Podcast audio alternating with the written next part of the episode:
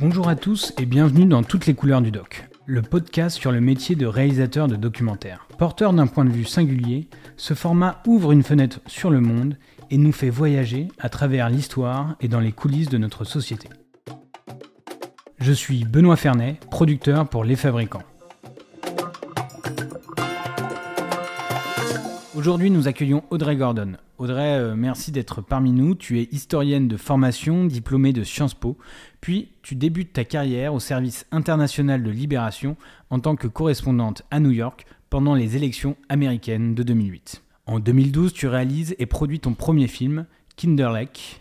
Puis, tu enchaînes avec Siblings ou encore Première campagne, un documentaire sur une jeune journaliste de France deux qui couvre sa toute première élection présidentielle en suivant le candidat Macron. Enfin, ton dernier film, Un mois chez les filles, réalisé en deux mille vingt-trois, revient sur la vie de Maryse Choisy, une journaliste excentrique qui a fait scandale au vingtième siècle. Si tu veux ajouter quelque chose, je te laisse peut-être te, te présenter directement à nos auditeurs. Je m'appelle Audrey Gordon et je suis réalisatrice. J'ai commencé comme journaliste, d'abord euh, à Libération, au service international, et ensuite euh, à la télévision pour euh, France trois Régions, en tournant un peu dans toutes les régions. Et puis, euh, au cours d'un reportage à France trois Bourgogne, j'ai trouvé le sujet de mon premier film, euh, et donc j'ai arrêté assez vite finalement le journalisme pour commencer à faire des documentaires, et puis des documentaires qui glissent de plus en plus doucement et discrètement vers la fiction. Et c'était quoi ton premier documentaire ? C'est Kinderlekh, c'était en deux mille douze, c'est, c'était l'histoire d'une classe de C M un dans un petit village de Saône-et-Loire qui avait monté une pièce de théâtre sur le, l'histoire des enfants d'Isieux.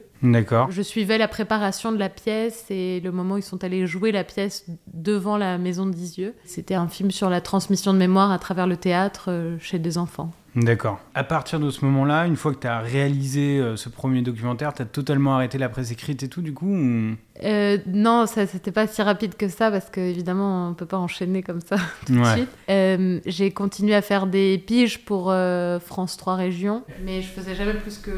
Je m'étais fixé trois jours comme limite à chaque fois que j'allais faire un remplacement. Mais en fait, ça nourrit quand même aussi le...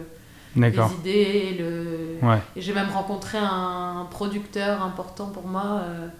pendant un reportage à France trois Nevers, parce qu'on m'a envoyé euh, tour... mmh. filmer le, le tournage d'un film, et c'était le producteur, et ça allait amuser que je sois là comme journaliste pour deux jours, alors qu'en fait je, je commençais à faire des films. Et donc il a regardé mes films et il a produit le suivant. Donc finalement euh, ça m'a aidé sur ouais, tous les plans. Ouais, ça t'a aidé à, à continuer et tout. Et c'était quoi le suivant ? Un court-métrage de fiction euh, inspiré d'une histoire vraie qui se passait aussi pendant la Deuxième Guerre mondiale. D'accord. Euh, qui racontait l'histoire d'une jeune résistante. Et après, les autres projets se sont pas faits tout de suite. J'ai fait un film de commande sur l'éruption de la montagne Pelée à la Martinique en mille neuf cent deux, mais qui utilisait des archives et de l'animation, et ça se faisait pas encore trop. Maintenant, ça se fait quand même beaucoup. Ouais. Ça, c'était il y a combien de temps ? Ça, c'était euh, en deux mille treize, quatorze. D'accord. Et, euh, et en fait, à ce moment-là, j'avais écrit un nouveau projet sur les enfants d'Isieux que j'ai jamais réussi à faire, avec de l'animation et des archives, okay. auquel je tenais beaucoup, et donc... On m'a appelé pour un autre projet avec de, un mélange archive-animation, euh, mais qui n'était pas ce, celui de départ, qui était plus un film de commande. Et ensuite, grâce à cette rencontre improbable à France trois Nevers, j'ai euh, pu faire mon film aux États-Unis, Siblings, et puis ouais. un film pour le cinéma, Première campagne. Enfin, ap- après, c'était plus facile à partir, du moment, à partir de cette rencontre-là, en fait. D'accord. Et donc, dans tous les films, donc tu nous as envoyé euh, quatre euh, films. Hein, et du coup, le premier, euh, chronologiquement, si on devait prendre un ordre, ce sera peut-être le plus simple, c'est euh, Siblings, finalement, dans euh, ces quatre-là. Euh, oui. En fait, après, j'ai terminé plus tard. Je l'ai fait en deux temps. Mais je l'ai commencé euh, en deux mille seize. Et puis, je l'ai terminé. J'y suis retournée un an et demi plus tard. Donc, entre-temps, j'avais fait Première campagne. Et okay. j'ai fait la fin de Siblings. Euh, j'avais fait une première version de Siblings. Et, je... et après Première campagne, je suis retournée aux États-Unis dans l'Oregon. Et j'ai tourné la fin, donc en fait le, le film s'est fait en deux fois. Pour parler de, de Siblings un peu, si tu devais présenter un tout petit peu le, le sujet du film. Alors c'est sur les frères et sœurs séparés par le système d'accueil. Aux et États-Unis, ouais. Aux États-Unis, en fait c'était parti de, justement de mon premier film Kinderlekh. J'avais rencontré une petite fille qui était dans cette classe de C M un en Saône-et-Loire, ouais. qui était en, placée en famille d'accueil et séparée de son grand frère. Et ça m'avait vraiment choquée d'imaginer que non, non mmh. seulement elle était placée en famille d'accueil, mais qu'en plus on l'a séparée de son grand frère. Et elle avait l'air d'en souffrir vraiment comme d'une double peine. Et, euh, et donc j'avais commencé à faire beaucoup de recherches là-dessus et ça me travaillait depuis très longtemps ce sujet. Et finalement, le hasard des recherches sur Internet m'a amené non pas en Saône-et-Loire mais dans l'Oregon. Bah ça, c'est la question que je voulais te poser. C'est pourquoi euh, c'est un film produit euh, en France euh, totalement. C'est et tout... franco-américain. Franco-américain, ok. C'est parti d'un article d'un journal local américain qui ouais. racontait qu'il y avait un camp d'été aux États-Unis qui justement...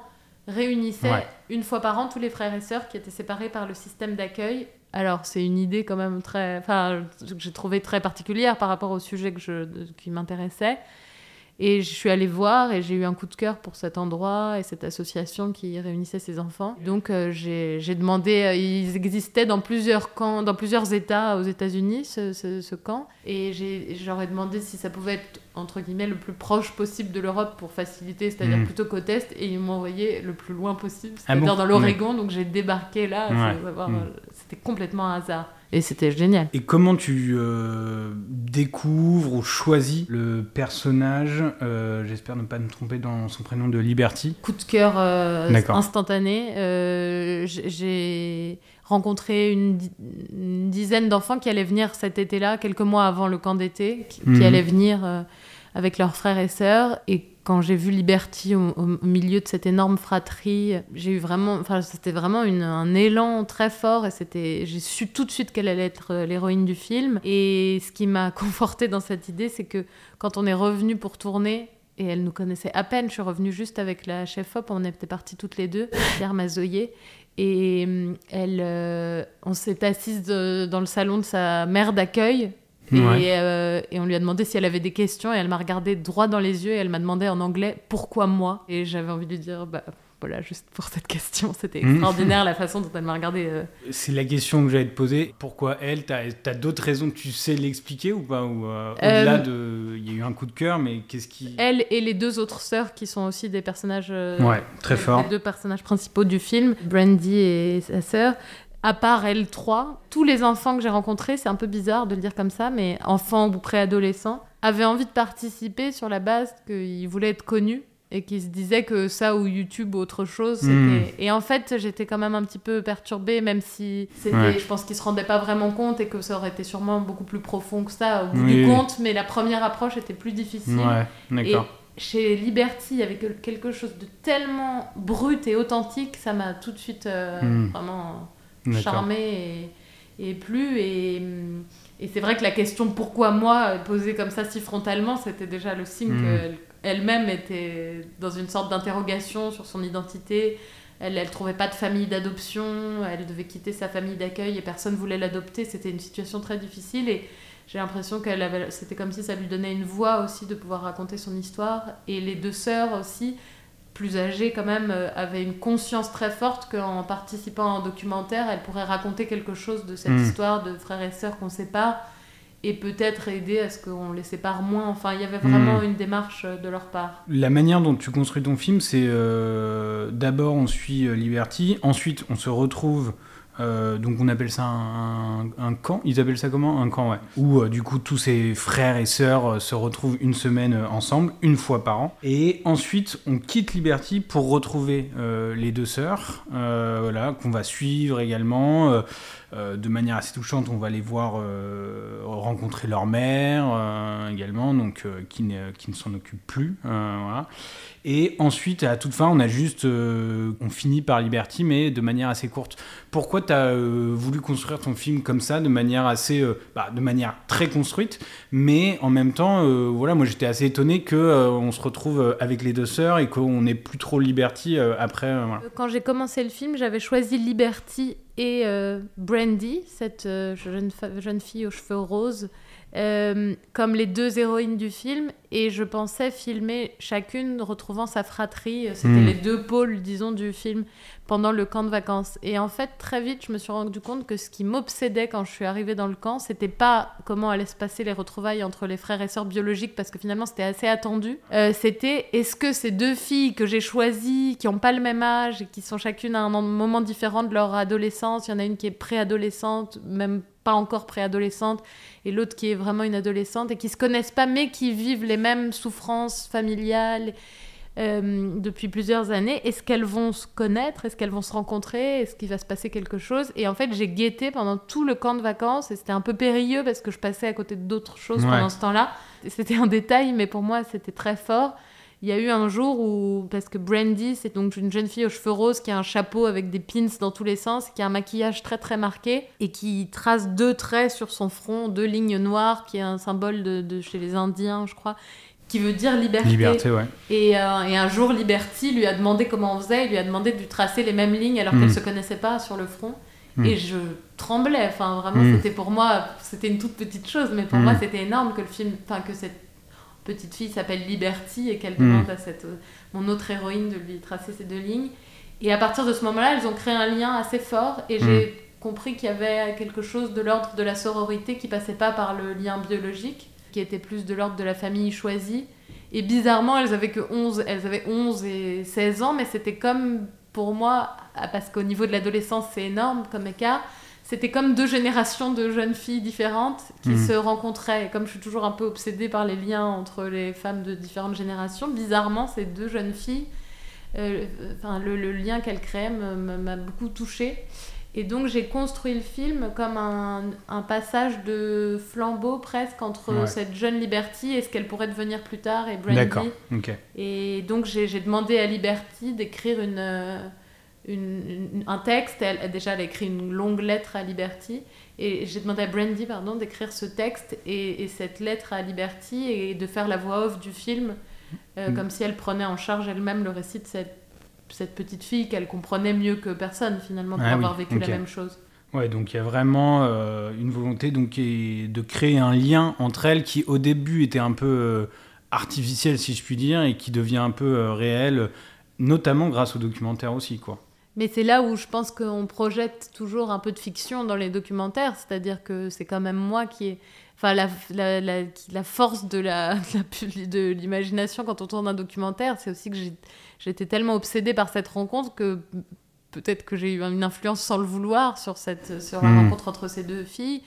Et j'ai quand même construit un dispositif qui relève plus de la fiction pour raconter l'histoire de Liberty. C'est-à-dire j'ai quand même écrit un texte avec ouais. Brandy pour raconter l'histoire de cette petite fille. C'est un texte qu'on a écrit ensemble, mais c'était une façon euh, d'assumer que mon point de vue sur cette histoire, c'était cette rencontre-là pour aborder le, le, la question des frères et sœurs séparés. Alors peut-être que j'ai loupé à un moment, mais quand tu regardes le documentaire, tu comprends que ce texte a été écrit de cette manière, au début notamment ou euh...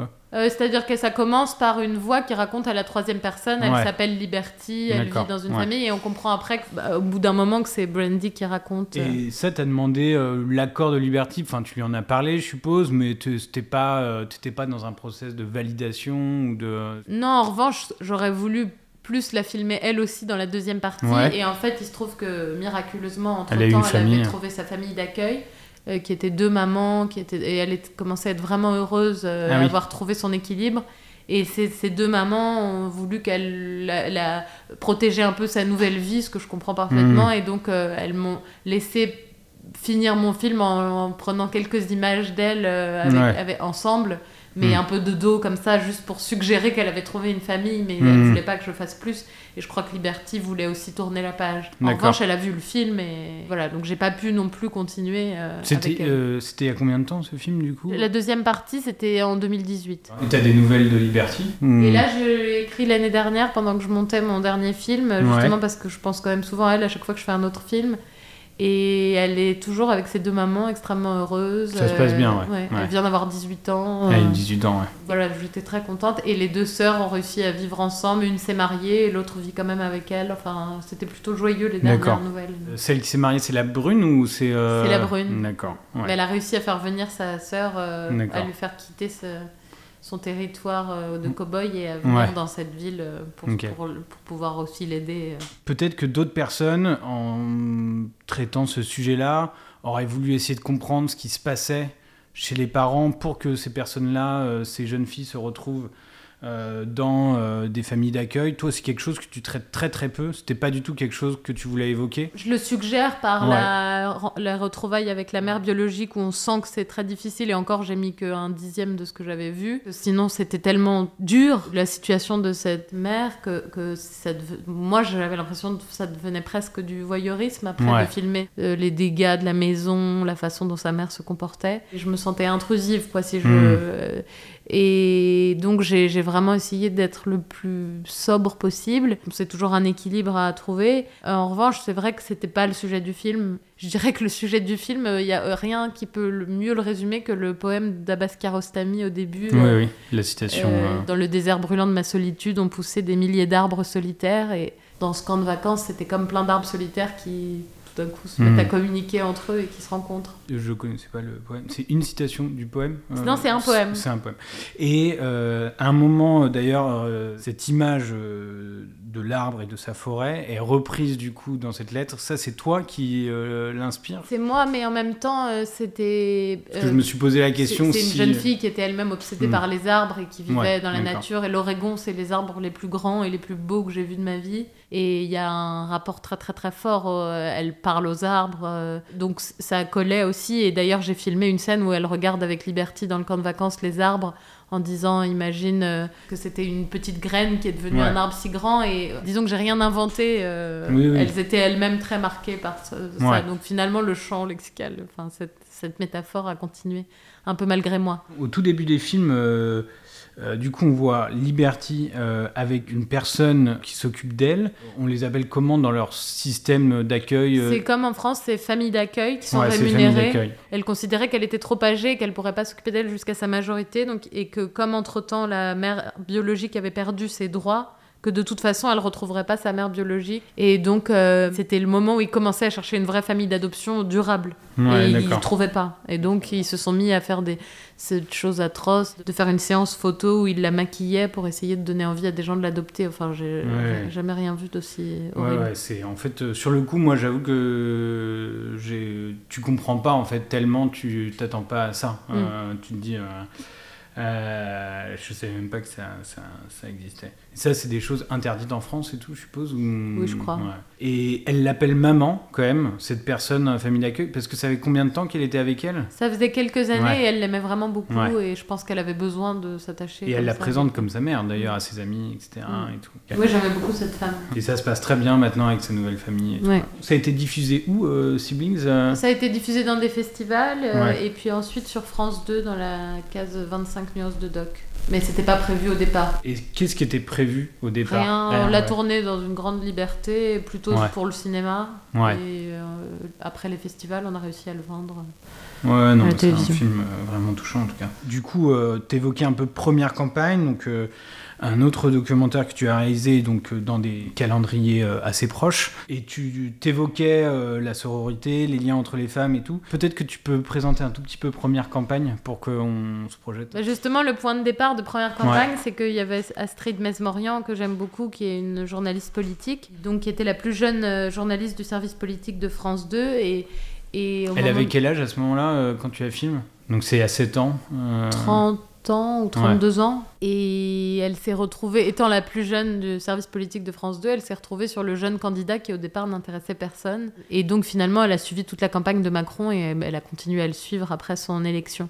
Et au départ, le, le projet initial, justement sur la sororité, c'était de filmer et de faire un portrait parallèle de, d'Astrid Mesmorian et de Nathalie Saint-Cricq, mmh, qui okay. était la chef du service politique. Et finalement, le film s'est orienté petit à petit très vite sur Astrid, enfin, s'est recentré naturellement sur Astrid et sur ouais. son personnage, mais Nathalie est quand même oui, assez elle est présente. Quand même très présente. Ouais. Parce que c'était vraiment, le sujet est devenu vraiment l'idée d'une première campagne et d'un, d'un parcours un peu initiatique. Euh, et de, qu'est-ce que c'est que de filmer un, un candidat en, en temps d'élection par, pour la télévision. Et comment démarre... Euh, tu connaissais Astrid, du coup, la journaliste ? Très bien, ouais. oui. Le sujet au début, c'était euh, sa relation éventuellement entre, euh, avec sa manageuse, d'une certaine manière, si je puis dire, euh, Nathalie Saint-Cricq. Comment tu proposes ce sujet ? Tu proposes d'abord une boîte de doc ? Bah, le problème, c'est même pas comment je propose, c'est combien de temps j'ai pour le ouais. commencer, et que ouais. quand je le propose, il faut le commencer littéralement ouais. trois jours après. Ouais, ouais. C'était vraiment... Il n'y avait pas le choix. Donc j'ai...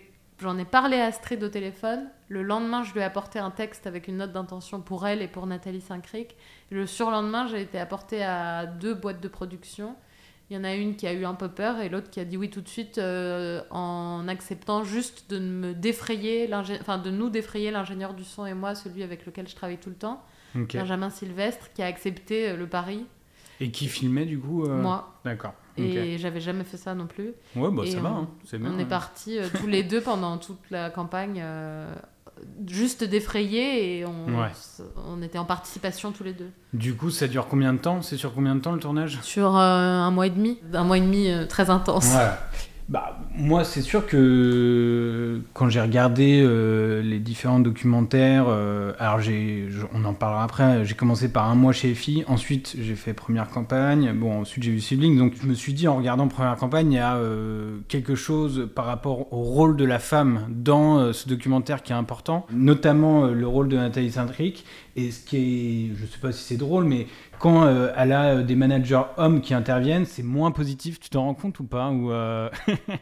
Notamment... Euh... Ça dépend laquelle. Il y en a une à qui je coupe la tête littéralement, qu'on voit pas, et j'ai filmé juste le... qui la... vient là, l'engueuler dans, le... ouais. dans la salle de montage. Alors ça, j'ai... Attends, je l'ai... Du coup, euh... j'ai peut-être pas le bon son et tout. Euh, ça, c'est un homme ou une femme à ce moment-là ? Il y a peut-être les... Je me souviens Pour moi, plus. C'est un homme. Ah, non, peut-être c'est, c'est un euh... homme, alors. Ah, il vient l'engueuler ou... Euh... Il y a quelqu'un qui débarque dans sa salle de montage ouais. à qui j'ai coupé la tête, enfin, coupé la tête. Ouais, euh... tu l'as coupé parce que... Euh... On peut raconter, euh, de toute façon, la scène. En gros, il est... je pense qu'il est dix-neuf heures trente, euh, il lui propose de faire un plateau à vingt et une heures trente ou quelque chose comme ça. Elle dit qu'elle euh, travaille le lendemain à quatre heures du matin. Et euh, lui, d'une certaine manière, si je résume un petit peu, il comprend pas trop pourquoi euh, elle peut pas venir à vingt et une heures trente alors qu'elle a dû travailler à quatre heures du matin. Et l'autre moment... Mais ça, c'est beaucoup moins... Euh, c'est beaucoup plus subjectif. Où, l'autre moment où il y a un homme qui intervient, c'est euh, il se met à côté d'elle, euh, il met un peu les pieds euh, sur, son, sur le, le meuble qui est en face d'elle, et cetera. Et tout. Un comportement que n'a pas du tout Nathalie Saint-Cricq, euh, qui est beaucoup plus respectueuse, qui est... Enfin, euh, voilà. Mais ça, c'est le hasard, ça, ou... Euh... Je crois que c'est le hasard. Enfin, c'est pas du tout ce que j'ai essayé, je, j'ai essayé de raconter. Nathalie Saint-Cricq, c'est vraiment une figure que, que j'aimais beaucoup ouais. et pour laquelle j'ai beaucoup d'admiration, que j'aurais vraiment aimé même filmer plus ouais. et j'étais toujours assez émue en fait en la filmant parce qu'il y avait quelque chose comme ça aussi de très brut et en même temps euh, il y avait un rapport entre elles deux de, de, d'admiration ouais. réciproque et de, d'apprentissage et de partage d'expérience. Moi je, je pense qu'ensuite c'est, c'est comme dans la vie, il y a de tout, c'est-à-dire qu'à l'inverse de, de ce que tu décris, il y a aussi son caméraman qui est d'une oui, grande gentillesse, ouais. intelligence, délicatesse, enfin donc en fait il y a non là, là vraiment c'était, ouais, c'était une c'était forme de hasard. En revanche c'est vrai que j'étais tout de suite attirée par ces deux figures de femmes moi au départ. C'était une de, de, des questions que je voulais te poser, c'était à quel point euh, le rapport qu'elle a euh, avec Nathalie Saint-Cricq était important pour toi dans ce film. Bon bah du coup tu, tu réponds à... parce que euh, du coup c'est, c'est très important dans le film, c'est, euh, on voit beaucoup euh, Astrid mais les séquences avec euh, Nathalie Saint-Cricq ont beaucoup d'importance et on comprend l'importance aussi qu'a Nathalie Saint-Cricq pour elle, euh, notamment dans les échanges, dans les rires, dans les, les quelques moments de rire qu'elles ont ensemble, euh, voilà, où on sent que c'est une relation euh, entre euh, une personne qui est sa chef et elle, qui est euh, à la fois qui marche très bien, qui lui apprend des choses, mais qui est aussi bienveillante euh, et qui est, qui est euh, chaleureuse, je trouve. Et c'est vrai que l'autre chose qui est, qui est assez belle dans ce film, c'est la relation euh, qu'elle a euh, avec euh, son euh, chef opérateur. Ouais. Ça, c'est quelque chose euh, que tu découvres sur le coup et tout. C'est comme ça, c'est... Euh, non, je le découvre pas complètement dans le sens où finalement en ayant travaillé euh, à peu près un an à la télévision, en, même en, dans les chaînes euh, régionales, j'ai, j'ai quand même côtoyé beaucoup de J R I et donc euh, j'ai sympathisé beaucoup avec certains, beaucoup moins avec d'autres, mais en tout cas je sais l'importance de cette mmh. humaine, de cette relation-là et de ce duo. Ça m'intéressait beaucoup de, de le filmer et d'une certaine manière... Euh, Faire un film sur la télévision quelques années après avoir euh, arrêté assez vite le journalisme, c'est aussi une manière de me confronter à mes propres questionnements sur le journalisme. D'accord. Pour plein de raisons, ça m'intéressait de montrer toutes ces, tous ouais, ces aspects. C'est vrai que le chef opérateur, euh, j'ai oublié son prénom, pardon... Euh... Stéphane. Stéphane. Il est important dans le film, parce que s'il est moins bavard, moins présent, et cetera, c'est pas tout à fait le même film aussi. Pendant toutes ces séquences... Euh, Euh, bah, là, bien sûr, j'évoque pas les séquences avec Nathalie Saint-Cricq où il est pas là, mais pendant toutes ces séquences de tournage, euh, sa présence est importante. Elle est à la fois rassurante, elle est bienveillante. On sent que... Euh, tout en étant quelqu'un euh, qui a l'air d'avoir assez confiance en elle, Astrid, en même temps, bah, elle débute dans cet exercice de première campagne, comme tu le dis, et lui, il est là pour la rassurer et tout, notamment quand elle a des directs, quand elle intervient, où il dit « Non, mais t'es toujours très bien », elle, elle demande si elle est jolie, et cetera. Et tout. Enfin, voilà. Je trouve que c'est un second rôle extraordinaire. Ouais, exactement. Et la première campagne d'Astrid, mais c'est aussi la première campagne d'Emmanuel Macron, donc il y a sept ans. Au début, euh, Astrid raconte qu'elle va commencer euh, à suivre Macron, comme tu l'as dit, parce que... Euh, personne, enfin euh, pas ne voulait le suivre, mais euh, voilà, c'était pas une personnalité importante. Euh, toi, tu la récupères, si je puis dire, combien de temps après ce, ce tout début ? Quelques semaines après. Ouais, deux, trois semaines, trois semaines après. Peut-être un petit peu plus, mais en tout cas, on était toujours... Enfin, non, au moment où j'ai commencé le film, on sentait que ça commençait à devenir important quand même, mais mmh. euh, elle était toujours dans ce, cette première campagne-là, donc ça ne changeait pas sur le fond ce que je voulais raconter. Mais il y avait une accélération quand même à ce moment-là. Ouais, c'est ça, ma question, c'est euh, quand tu vas voir les producteurs et tout, est-ce que Macron est déjà en mode, on se dit « Ah... Euh... » Euh, il va se passer quelque chose et tout. On n'était pas sûr, mais c'était au moment de l'affaire Fillon, donc c'était ouais. quand même, ça bougeait un peu. Ok. Et ça, ça a été, ce film, il a été diffusé où euh... Il est sorti en salle, distribué par Jour de Fête en deux mille dix-neuf, et il a eu le prix Politicos là, du film d'accord. politique à Rennes. Euh, de l'unique édition du Festival ah, du film politique à Rennes. Et il est sorti en salle, c'était dans un contexte un peu bizarre, euh, parce que c'était au moment des Gilets jaunes, euh, et qu'en fait, il a souffert d'une image euh, négative oui. liée à Macron, alors que c'était, Macron était vraiment pas le sujet de mon film. Mmh. Et il y a beaucoup de gens qui ont refusé de le diffuser, ah, notamment oui. en province. Enfin, il y a beaucoup de, de... Toutes les villes où je devais faire une tournée pour le film ont été annulées, avant même d'avoir vu le film, parce qu'ils craignaient que mmh. le fait d'avoir euh, Macron sur une affiche de film euh, mmh. euh, leur cause vraiment des ennuis. Enfin, ils étaient vraiment inquiets. Et donc, on a un peu souffert de ça, parce que euh, j'ai été euh, dénoncée comme un film pro-Macron, alors que vraiment, Macron oui, non, n'était pas le pas sujet. C'était vraiment un film sur les journalistes. Mmh. Et après, les gens qui voyaient le film s'en rendaient compte, mais il fallait quand même le regarder pour... Euh... Ouais. Non, non, Macron intervient euh, bah, très, très peu hein, dans le film. Pourtant, à part... on a bien montré sur l'affiche que Astrid avait l'air désespérée, avec Macron derrière, elle se tient la tête dans les mains. Enfin, on a essayé de... Mais oui. Et pourquoi euh, t'as essayé de le faire diffuser en télé ou pas, ce film euh, sur France Télévisions euh, bah, Il est passé euh, avec la chronologie des médias... Euh, Trois ouais. ans après euh, D'accord. à la okay. télévision. Ouais. Sur France cinq, tu sais pas euh, Je ne sais pas. Okay. Et là, euh, Astrid, euh, t'es toujours en contact avec elle euh, ouais. Oui, oui elle est, après avoir suivi euh, Emmanuel Macron, elle a continué à le suivre comme président. Et D'accord. ensuite, pour se renouveler, ouais. pour ne pas refaire la même chose, elle a décidé de suivre Marine Le Pen. Et puis, pour, pour les, les, les mois suivants... Et ensuite, euh, elle a suivi Elisabeth Borne, et enfin, elle est là, ça, et, et maintenant elle suit le nouveau Premier ministre. Donc elle est toujours grand reporter euh, chez France Dans Télévisions. Le service, au service politique. Ouais. Ouais. Euh, au-delà de découvrir Astrid, euh, de découvrir Nathalie Saint-Cricq, c'est vrai que tu découvres aussi, euh, parce que c'est pas si fréquent que ça, les, les coulisses euh, de comment se construit un petit peu euh, un journal, euh, soit du, du treize heures ou du vingt heures, ou en tout cas ces sujets-là euh, un peu politiques, et on, on se rend compte que bah, ça doit être assez stressant, parce que parfois c'est vraiment euh, au tout dernier moment que euh, le sujet est sorti, euh, parfois ils font leurs commentaires oraux en live, euh, j'ai l'impression. Donc euh, Voilà, il y a, y a une séquence qui est un peu dédiée à ça. Euh, et euh, voilà, c'est quand même assez intéressant de découvrir un peu ces coulisses-là. Alors tout d'abord, on peut euh, toujours, si on reste vraiment dans le domaine du journalisme, il y a euh, ce documentaire construit, mais tu vas peut-être un peu euh, me contredire, à partir euh, d'écrits de Maryse Choisy. Alors peut-être que tu veux dire qui est Maryse Choisy ? C'était une journaliste des années folles euh, qui est considérée comme une des pionnières du journalisme d'immersion, parce qu'elle s'était déguisée en femme de chambre pour entrer dans les maisons closes en dix-neuf cent vingt-huit, et elle avait sorti un best-seller pour son époque euh, qui s'appelait Un mois chez les filles. Je pose cette question de à quel point euh, ce sont les propos de Maryse Choisy, parce qu'au début il y a marqué librement inspiré de... Du coup ça veut dire que vous avez un peu changé ces textes ? Ça veut dire qu'on qu'on a déjà euh, mélangé, enfin tout est raconté à la première personne par euh, la voix ouais. de Maryse Choisy, et le texte est un mélange du livre Un mois chez les filles, où elle raconte son enquête à la première personne, de ses mémoires dans okay. lesquelles elle évoque cette expérience.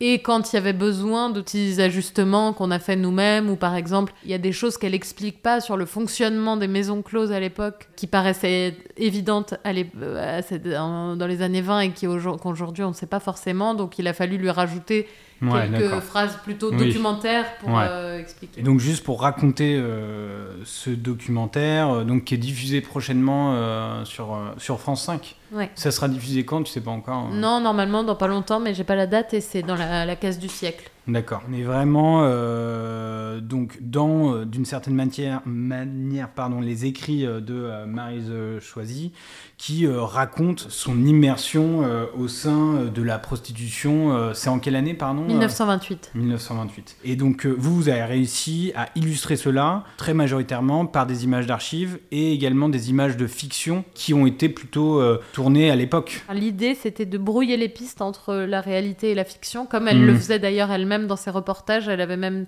pas pour Un mois chez les filles, mais dans les reportages suivants, elle avait inventé le terme de reportage fantaisiste pour des choses un peu barrées. Un mois chez les filles était plus sérieux, on va mmh. dire. Mais en tout cas, elle-même se considérait d'abord comme écrivain avant d'être journaliste, et donc elle n'hésitait mmh. pas à... à transformer stylisé, un peu. Comme elle disait, ouais. et à transformer un peu le réel, mais pour raconter quelque chose d'autant plus véridique, selon ouais. elle, sur, la... sur ce qu'elle voyait. C'est-à-dire que les faits étaient vrais, quand même, tu penses ? Je ou... pense que de temps en temps, elle arrangeait un petit ouais. peu, ou elle extrapolait sur ce qu'elle avait vu, ou alors elle enrichissait de dialogues en... à partir de ce qu'elle avait vu. Peut-être ce qu'elle avait vu deux heures était un petit peu augmenté sur quelques jours, enfin... Ouais. Euh, mais en tout cas, il y avait toujours une forme de justesse, au bout du compte, dans ce qu'elle racontait, et donc... Euh... ça a un peu résonné avec mes propres questionnements sur cette frontière entre le, le documentaire et la fiction, entre le réel et l'imaginaire. Et, et, et donc, j'ai essayé de trouver une forme qui permettait de, de, de rac- retranscrire ça, cette mmh. frontière-là.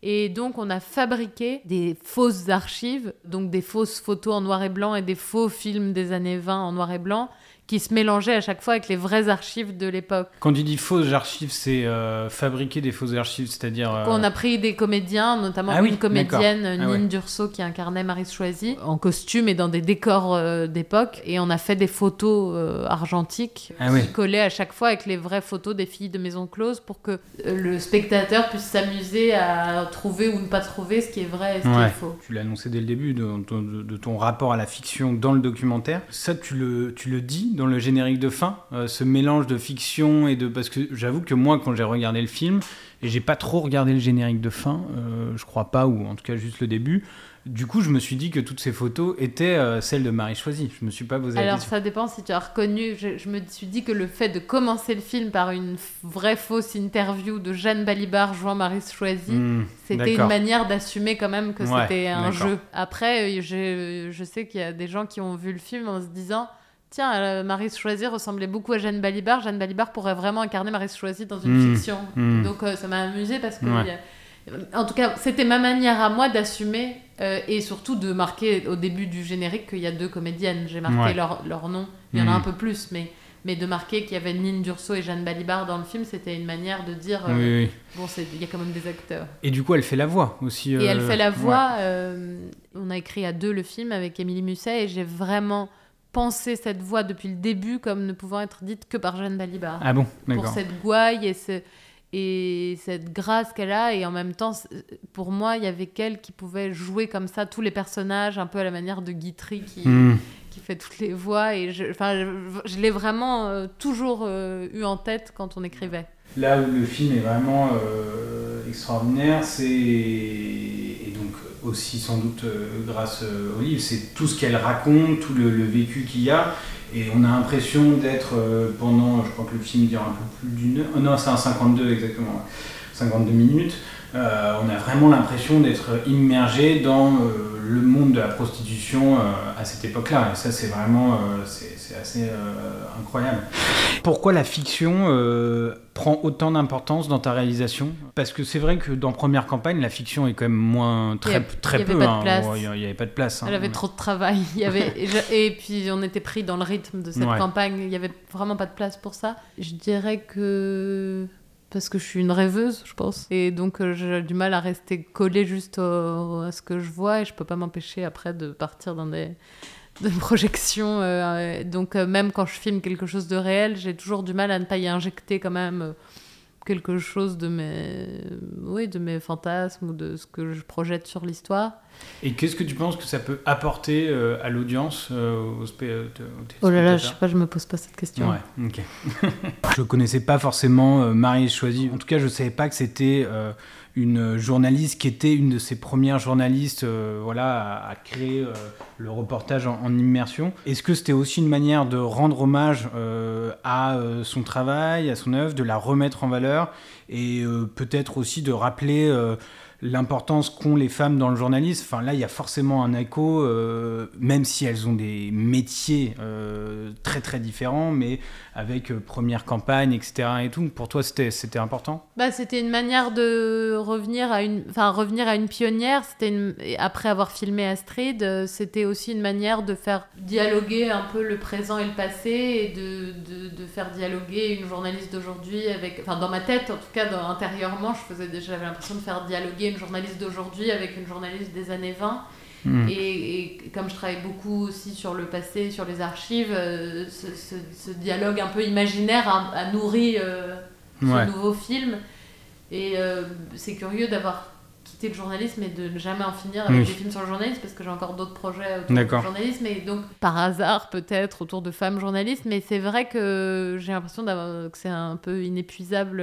Je sais pas si c'est comme euh, Thomas Lilti qui a arrêté d'être médecin, oui. qui, fait, qui a fait beaucoup de films sur la médecine, mais je, je, j'ai appelé ça là, le syndrome der... Thomas Lilti, mais peut-être j'ai le syndrome Thomas Lilti du journalisme, je sais son pas. Dernier n'est pas sur la oui, médecine mais je l'ai pas vu. Sans euh... après ce sera ma dernière question sur ce sujet là parce que je vais reparler un peu des hommes, mais c'est vrai que du coup je pense au prochain documentaire, alors je le dirais sans doute pas très bien en italien, euh, tu le diras mieux que moi, Dove... sinon ils l'ont traduit ah, oui. mais super mal, enfin ils ont appelé ça en français Une histoire d'amour sous l'occupation italienne, mais en italien ça s'appelait Dove danseremo domani, ou danser... où danserons-nous demain. Où danserons-nous demain. Bah oui, c'est bizarre, pourquoi ils l'ont traduit euh... parce que ça, il paraît qu'on comprend pas de quoi ça parle. Oui, d'accord, ok, peut-être un peu trop poétique.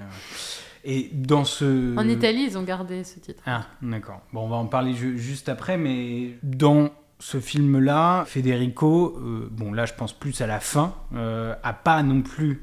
Il a un beau rôle pendant une grande partie du film, mais à la fin, euh, il y a peut-être son côté un peu, si je puis dire, c'est peut-être un peu cliché, macho italien qui revient un petit peu. Globalement, sur les films dont on a parlé, euh, les femmes ont quand même un plus beau rôle que les hommes et tout. Ou tu penses qu'il y a un peu un, quelque chose d'inconscient là-dedans, ou pas du tout ou... Je le vois pas du tout, mais c'est vrai que je suis vraiment attirée par certaines figures ouais. fam- féminines que j'ai envie de filmer. Autant euh, j'ai vraiment, vraiment rien du tout contre les hommes. Et moi, Federico, pour moi, moi c'est un héros, enfin je veux dire un héros pas au, au sens de héros de film, enfin ouais. c'était euh, j'avais autant envie de raconter son histoire enfin que, que celle d'une femme dans un autre film, et j'ai essayé d'être le plus équilibrée possible à la fin, et j'ai plutôt fini ce film euh, d'histoire par euh, en fait la vraie histoire d'amour de ce film c'est plutôt celle entre le père et le fils, et il finit par, mmh. par des mots d'amour pour son fils, et donc je trouve oui, qu'il oui, s'en non, sort quand même plutôt bien. Ma question là est pas forcément euh, très pertinente et. Euh, en et tout cas, j'ai rien contre les hommes. Ouais, ouais, non, mais ça. Je... En tout cas, et, c'est, et cette question là sera peut-être plus pertinente et plus intéressante. Il y a clairement, enfin, euh, une volonté euh, de mettre en avant, enfin, euh, des femmes quand même assez extraordinaires euh, sur euh, tous les documentaires, et euh, également dans le dernier, mais aussi chez Astrid et tout, c'est-à-dire. Euh, Euh, qui sont euh, combatives, qui ont euh, une vraie personnalité, euh, voilà, qui sont pas du tout euh, effacées, et qui en plus ont dû faire face, et là je pense euh, à Maryse Choisy, à un comportement pour le coup euh, des hommes qui était totalement euh, à leur encontre. Enfin Maryse Choisy, elle a dû se battre euh, clairement, euh, enfin elle a dû euh, euh, s'imposer dans un milieu du journalisme à l'époque euh, qui était totalement euh, et extrêmement masculin.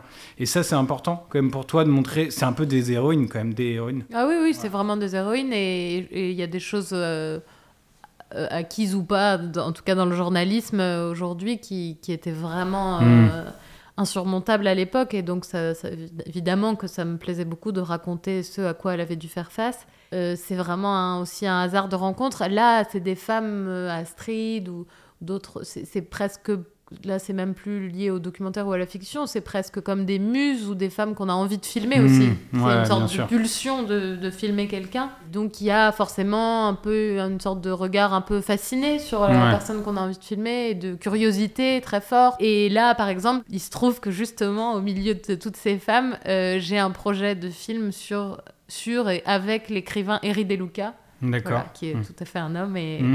et qui, me, qui, que, qui est une figure qui, me, qui me, m'intéresse beaucoup, qui me touche beaucoup et que j'ai très envie de filmer, par mmh. exemple. Pour euh, du coup conclure, on peut parler de ce documentaire, euh, donc Où danserons-nous demain ? Peut-être que tu peux présenter un peu le, le sujet. Euh, C'est sur une page un peu méconnue de notre histoire, qui est le, l'occupation italienne en France pendant la Deuxième Guerre mondiale, c'est-à-dire cette toute petite zone au mmh. sud-est de la France qui était occupée, euh, non pas par les Allemands, mais par les Italiens, jusqu'à la capitulation de l'Italie en septembre quarante-trois. Et pendant cette toute petite parenthèse, euh, les Italiens ont protégé les Juifs qui venaient se réfugiés dans cette région, qui arrivaient à, à Nice et qui étaient envoyés dans des villages de montagne français occupés par l'armée italienne, où ils devaient pointer tous les matins, mais où ils étaient en sécurité. Et ma famille fait partie de gens, de, des gens qui ont été sauvés euh, à cette occasion. Et donc, j'ai toujours été obsédée par cette histoire de la bulle italienne, de cette bulle italienne, de cette parenthèse italienne. Qui et ont été sauvés... Euh... Qui ont été protégés par les Italiens, par les Italiens à ouais. cette époque. Okay. Parce que ça, c'est vrai que, pour le coup, euh, en tant que Français...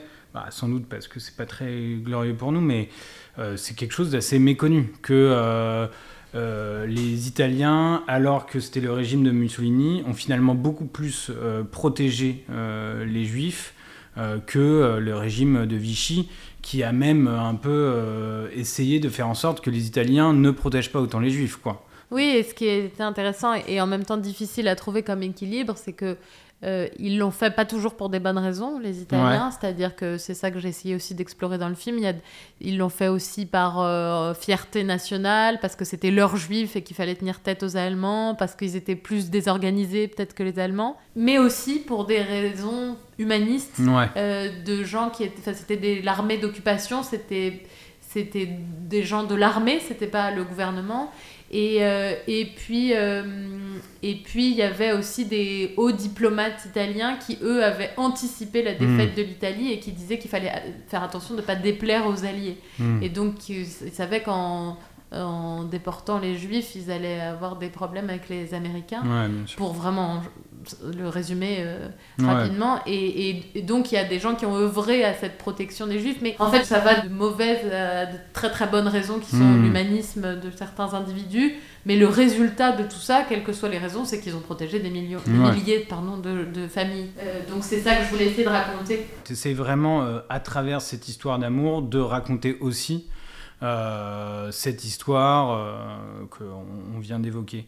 Et comment tu euh, connais euh, cette histoire d'amour ? Alors ça, c'est assez drôle. J'avais commencé, comme j'étais obsédée par cette période de l'occupation italienne, j'avais commencé plusieurs années avant un scénario de fiction qui racontait l'histoire d'amour entre une juive russe euh, réfugiée dans la zone italienne et la femme d'un officier italien. Euh, qui aurait été là avec l'armée d'occupation italienne. Et j'avais commencé à écrire et j'ai rencontré une, une femme formidable qui était une, une, une historienne amateur qui, s'est, qui s'était spécialisée sur l'histoire de Saint-Martin-Vésubie, qui était un des villages de l'occupation italienne. Et je suis allée la voir avec ce début de scénario en lui disant que je faisais des recherches et, euh, et je lui ai raconté le pitch. Mmh. Et elle m'a dit bah, « ton histoire existe ». À un ouais. seul détail près, c'est pas la femme de l'officier, c'est l'officier, mais si tu veux, j'ai toutes leurs lettres. Et ah elle oui. a ouvert littéralement un coffre avec les lettres. Ah oui. euh, et donc j'ai découvert des, des lettres au crayon lettres à papier, de, des lettres originales ah. de Rima à Federico, écrites au crayon à papier dans un italien un peu approximatif, parce que c'était mmh. une juive russe. Oui, oui. Ouais. Euh, et donc j'ai tout de suite laissé tomber la fiction, évidemment, et j'ai écrit un documentaire. Et j'ai ah oui, décidé de raconter euh, cette, euh, l'occupation italienne à travers cette histoire d'amour. Euh. Mais comment elle avait récupéré toutes ces lettres ? Bah, Le tout... fils de ces deux amoureux, Mario, que j'ai rencontré, euh, ah oui, avait prêté beaucoup d'archives à différentes personnes qui travaillaient sur le sujet et ne les avait pas récupérées. D'accord. Okay. Euh, à un moment où il était plus dans une sorte de tentation, tentative d'oublier son histoire, et puis D'accord. quand je l'ai rencontré, il était plutôt dans le, okay. le mouvement inverse de récupérer ses archives, et donc il a participé activement au film et, il... et récupéré au fur et à mesure tout ce qu'il pouvait. Et il va bien, euh, Mario. Il a quel âge du coup euh... Il doit avoir soixante-dix-sept ans. Ouais. Il est né, euh... oui, il est né en quarante-quatre du coup. Euh... Oui. Ouais. Oui, bah, il va avoir quatre-vingts ans euh, cette année. Ouais. Donc c'est vrai que peut-être qu'on est allé un peu vite sur ce sujet-là, mais en effet, à travers toute cette histoire de protection des Juifs par les Italiens, il y a également cette histoire d'amour entre euh, Federica et, pardon, j'ai oublié, Federico, Federico, et... Federico et Rima, excuse-moi, donc euh, qui permet, euh, à travers euh, cela, on comprend à la fois les deux histoires, quoi, hein, voilà, leur histoire d'amour... Et cette histoire euh, entre les Juifs et les Italiens. Alors, c'est peut-être euh, en Italie une histoire qui est sans doute beaucoup, beaucoup plus connue, mais pour un Français, il y a une forme de suspense parce que, euh, qui se crée, parce que le sort de, de, de ces Juifs-là nous est un peu euh, méconnu et on ne sait pas... Euh, donc, il y a ce passage de... Euh, à un moment, ils sont menacés parce que euh, euh, les Allemands euh, s'emparent un peu, si je puis dire, de la France euh, du Sud... Puis du coup, ils vont en Italie et du coup, là, c'est vraiment euh, un immense euh, soulagement pour eux. Et ensuite, euh, de nouveau, ils se retrouvent sous la menace allemande euh, qui, euh, une fois que euh, Mussolini euh, est... Euh, pardon, euh, il y a un coup d'État contre euh, Mussolini.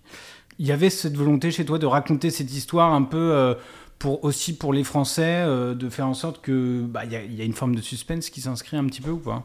Je crois que, pour, en tout cas, et pour les Français et pour les Italiens, parce que je ne suis pas sûre que ça soit si mmh. connu. C'est tellement une parenthèse de, mmh. très courte de l'histoire que finalement, c'était... Euh, il y a beaucoup d'Italiens qui découvraient aussi l'histoire. Donc, en fait, euh, j'ai travaillé avec un monteur italien. On a monté le film d'abord en italien, en fait. Et ce qui était D'accord. intéressant dans ce double regard, c'était que, justement, il fallait essayer de parler autant à un public français qu'à un public italien. Et donc, il fallait mmh. toujours se demander qu'est-ce que les Français savent déjà qu'ils n'auraient pas envie d'entendre à nouveau mmh. et qu'est-ce que les Italiens savent aussi déjà qu'ils n'auraient pas envie d'entendre à nouveau. Par exemple, le discours de Mussolini euh, mmh. pour déclarer la guerre, j'avais très peur que les Italiens connaissent déjà par cœur. Donc, oui. à chaque fois, il fallait doser. Et en même temps, pour les oui. Français, c'est très important... Ouais. De savoir comment, quels mots il emploie et, mm. et, et donc c'était toujours un peu, on marchait un peu sur un fil pour essayer de parler, enfin un film d'histoire qui est autant pour deux pays comme ça, il fallait toujours se poser beaucoup de questions et c'est vrai que le fait d'avoir un monteur italien aidait énormément. Ouais, ouais, non mais c'est bien fait parce que moi j'avais regardé, euh, c'était sur France cinq, un documentaire sur... Euh... Mussolini, et du coup on retrouvait euh, certaines séquences qu'il y a dans ton documentaire, et du coup parfois je me disais ah enfin euh, j'espère que ça va pas trop, enfin euh, je sais même pas si je me disais ça, mais intellectuellement tu te dis euh, je, je connais un peu déjà, et enfin finalement euh, t'arrives à donner les quelques clés qui permettent de bien raconter ton histoire sans trop plonger non plus euh, dans la grande histoire italienne, si je puis dire, euh, de euh, euh, du régime de Mussolini, pour aller vite vers euh, cette histoire qu'on connaît moins, euh, donc il euh, n'y a pas du tout ce ressenti à la fin du documentaire euh, d'être dans le déjà vu d'une histoire euh, bah après déjà. C'était aussi, c'est vraiment un mélange entre l'histoire intime et la grande histoire, ouais. donc euh, en fait le discours de Mussolini il est intéressant pas seulement pour ce que Mussolini dit, mais aussi parce que juste après on a Federico qui est élève officier et, on, et, et qui a écrit dans son journal intime oui, ça, comment c'est... il avait perçu ce discours, donc en fait ouais. je le raconte aussi beaucoup pour savoir comment lui il l'avait perçu, et à chaque fois c'est, j'essaye de, de, de tisser un, un, le récit entre la petite et la grande histoire. Mais c'est ça, parce que, euh, par exemple, moi, je m'en souviens, euh, j'avais vu euh, ce discours de Mussolini euh, dans le documentaire de France cinq, et en revanche, ce qui est nouveau dans ton documentaire, c'est, euh, si je me souviens bien, c'est cette phrase de Federico qui parle du silence qu'il y a après. Ça, c'est bien une phrase de Federico, hein, oui, c'est ça ouais. et, et alors qu'on a l'impression, comme il y a eu du son rajouté de, de, de foule qui acclame, en fait, mmh. lui, son expérience à lui, c'est que là où il a entendu le discours, il y avait une foule, mais... totalement ouais. silencieuse ouais. Et, et, et que en revanche quand il rentre à l'école d'officier il dit que, que là les élèves officieux sont plutôt enthousiastes et que lui mmh. était le seul à être ouais. très peu enthousiaste de ce discours-là, et il est passionnant pour ça Federico, parce qu'il est toujours à la frontière, c'est-à-dire mmh. qu'à la fois il cache pas sa fascination originelle pour le, le fascisme en tant que plus que, que pour l'Italie coloniale et, et le rêve d'un très grand empire, et en même temps dès que on rentre dans la guerre et qui commence à voir ce que, concrètement ce que donne le fascisme, il est tout de suite beaucoup plus méfiant et beaucoup plus sur ses gardes. Donc il est vraiment intéressant pour ça, parce qu'il est représentatif de certains profils. Voilà, c'est dans, dans un, un officier dans toute sa... Mais en même temps, c'est un officier dans toute sa singularité. Et, c'est, et ces tiraillements. Euh... Enfin, les écrits sont vraiment euh, très agréables à écouter. Et là, il n'y a aucune euh, fiction. Il n'y a aucune... Euh... Okay. Non, la seule chose, c'est que je dirais que j'ai essayé de... Il euh, y a absolument zéro fiction dans le film, et j'ai simplement essayé de faire vivre les archives comme j'aurais voulu faire vivre une scène de fiction mmh. avec les mêmes personnages, en prenant le temps de montrer une rencontre amoureuse, d'essayer de faire vivre les, les ouais. images d'archives. Ouais, c'est vrai que, sans partir dans tous les sens, mais c'est vrai que tu arrives à faire parler un peu les photos, notamment dans Un mois chez les filles, tu arrives à recréer un dialogue euh, en prenant juste euh, des photos euh, de différents personnages. Et euh, si même ça reste des photos, c'est pas du, du, du cinéma et tout, on est quand même assez euh, euh, troublé parce qu'on a l'impression d'être dans la scène et de, de, de la vivre. Alors oui, j'avais une dernière question, euh, et je crois qu'ensuite on, on pourra, euh, ça, ça terminera notre épisode, mais ce qui est assez, euh, ce qui est même très réussi euh, dans le, ce dernier documentaire, euh, c'est euh, ces scènes de... reconstitution, si je puis dire, c'est du papier mâché du coup ou euh, c'est quelle technique que vous utilisez? C'est une, euh, une artiste euh, de Turin, euh, italienne, qui a, qui a fabriqué des maquettes du village de Saint-Martin-Vésubie, tout à la main, en, ouais. oui, en papier. Ouais, en papier. Et, euh, et en fait, euh, je voulais surtout pas qu'on... Re... Je voulais rien reconstituer des personnages parce que je trouvais que les photos étaient tellement incroyables, ouais. les vraies photos de... de Rima et Federico, que je voulais pas toucher au personnage. En revanche, on... il existait très peu de photos de Saint-Martin-Vésubie et le village est très important. Enfin, la géographie du village est très importante pour comprendre ce qui se joue dans leur D'accord. rencontre. Et donc, s'il y avait une chose que j'ai accepté de reconstituer, c'était bien le... la maison et le village. Mmh. Et, euh, et donc, elle a tout fait à la main et elle a filmé ses maquettes euh, ouais. que je trouvais très belles. Et pourquoi ? Et c'est très joli et...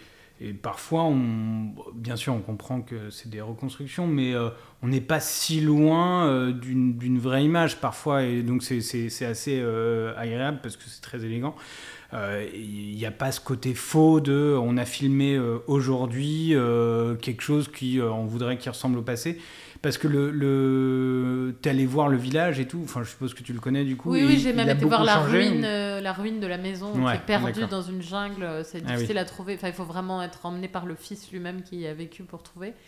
Euh, ça... Non, ça n'a pas tant changé que ça, on aurait ouais. très bien pu filmer le village et on aurait mmh. tout reconnu, euh, mais ça faisait... c'était vraiment pas ma volonté et en effet... Le, le, le, l'idée du film, c'était de, de raconter cette histoire à travers le point de vue de quelqu'un qui vient de le vivre. Et, mmh. et Federico Strobino, quand il écrit ses mémoires et qu'il écrit à son fils, il l'écrit en dix-neuf cent quarante-six. Donc c'est, et c'est un mélange avec son journal intime en plus. Donc c'est à la fois ce qu'il a écrit en direct pendant la guerre et en même temps ce qu'il a écrit juste après la guerre en dix-neuf cent quarante-six. Donc c'est, quel, c'est pas quelqu'un qui parle avec du recul, c'est quelqu'un qui écrit, euh, qui vient d'être plongé dans ces événements. Et mmh. c'était ce point de vue-là qui m'intéressait. Ouais. Et si on mettait des images d'aujourd'hui, pour moi, on sortait complètement ouais. de ce point de vue-là. Non, Alors non, que totalement. Rester dans une esthétique qui, comme ça, qui, qui donne une maquette en noir et blanc et dans toutes ces images d'archives, c'était une manière d'être, selon moi, plus fidèle à ce point de vue. C'est très réussi là-dessus, parce que c'est vrai qu'on serait peut-être un petit peu sortis... Euh... Euh, là, il y, y a les photos, les vidéos, enfin images d'archives, vidéos, et donc euh, ces maquettes. Euh, et on, on reste vraiment plongé dans cette époque-là. Et, et comment tu as eu l'idée de ces maquettes ? C'est quelqu'un qui te l'a proposé ou c'est toi qui t'es dit « je vais aller voir cette personne-là qui sait faire ça » On m'a proposé plusieurs... Euh, Piste, en fait, ouais. euh, on a eu une aide, c'est un peu idiot comme raison, on a eu une aide du ministère de la Culture italien. Ouais. Il fallait un processus un peu innovant. D'accord. Et donc j'étais un peu sceptique au départ parce que je voulais surtout pas mettre ouais. de l'animation dans le film. Ouais. Et j'ai regardé et quand j'ai découvert cette artiste, j'ai eu un vrai coup de cœur pour ce qu'elle faisait parce qu'elle travaillait beaucoup sur les archives mmh. et qu'elle avait... À chaque, pour chaque projet, elle inventait quelque chose de complètement nouveau. Et là, elle a vraiment... Je l'ai rencontrée et... Et quand elle a proposé cette idée de maquette et que je lui avais dit que justement je voulais bien représenter les lieux mais pas les personnages et qu'elle a proposé de faire à la main tout ça, ouais. euh, ça m'a paru complètement collé ouais. euh, au projet. Non, non, mais c'est hyper bien. Merci beaucoup euh, pour ton temps. Il n'y avait pas quelque chose que tu voulais dire absolument je sais pas. Non. okay. merci, bon, beaucoup. merci beaucoup et bravo pour euh, tous ces, ces beaux projets qu'on, qu'on a pris beaucoup de plaisir à, à voir avec euh, Jeanne. Merci. Voilà. Merci, merci beaucoup. Et surtout, merci de nous avoir écoutés. On se retrouve très vite pour un nouvel épisode de Toutes les couleurs du doc. À bientôt.